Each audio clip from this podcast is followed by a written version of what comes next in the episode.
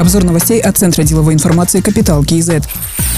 Во всем мире наблюдается падение объема прямых инвестиций, усиливается глобальная конкуренция, из-за которой все государства ищут новые шаги и инструменты для привлечения инвесторов. На фоне происходящего странам Центральной Азии необходимо стать новым ориентиром для иностранного капитала. Об этом министр индустрии и инфраструктурного развития Казахстана Кайрбек Ускенбаев сказал в ходе первого Ташкентского международного инвестиционного форума. Кайрбек Ускенбаев считает, что для сохранения темпов развития экономик стран Центральноазиатского региона необходимо укрепление внутрирегионального взаимодействия. Также предлагается реализовать инициативу президента Казахстана Касымжомарта Тукаева по созданию специальной экономической зоны Туран и Международного центра торгово-экономического сотрудничества Центральная Азия. Эти проекты направлены на развитие трансграничной торгово-логистической инфраструктуры и производственной кооперации правительстве рассмотрели проект закона о банкротстве физических лиц. Заседание прошло под председательством премьер-министра Алихана Смаилова. Пресс-служба главы правительства сообщила, что Министерство финансов завершило работу по проекту закона и сопутствующих законопроектов. Предусматривается внесение изменений и дополнений в 21 законодательный акт. Это 8 кодексов и 13 законов. Ранее по итогам обсуждения в законопроекты внесены изменения, в том числе упрощена процедура подачи заявления о банкротстве, предусмотрена государственная помощь социально уязвимым категориям, введена возможность заключения мирового соглашения, а также обязательная плановое прохождение банкротами курсов по повышению финансовой грамотности. По итогам совещания премьер-министр Алихан Смаилов поручил госорганам выработать единые позиции по несогласованным вопросам и провести все необходимые экспертизы.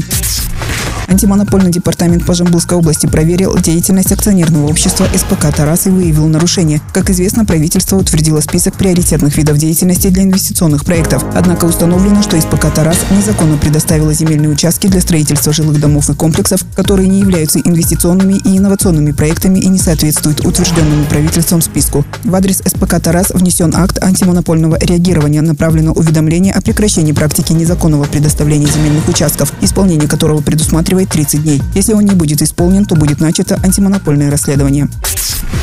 Странам Центральной Азии предложили создать хаб электронной коммерции. С такой инициативой выступил генеральный директор Кастрейт Азамат Аскарулы. Он сообщил, что по итогам 2021 года общий объем оптово-розничной торговли в Казахстане составил 42 триллиона 200 миллиардов тенге или 100 миллиардов долларов. Он также отметил, что с 2014 года объемы электронной торговли в Казахстане выросли в 10 раз. И стоит цель довести долю электронной коммерции в общем объеме ритейла страны до 15% уже к 2025 году. За 9 месяцев прошлого года ее доля составила почти 11%, сказал Азамат Аскарулы. Усилению процессов цифровизации в торговой сфере во всех странах региона, по его мнению, мог бы способствовать Центральноазиатский хаб электронной коммерции. Он может быть создан на базе Центра приграничной кооперации «Центральная Азия».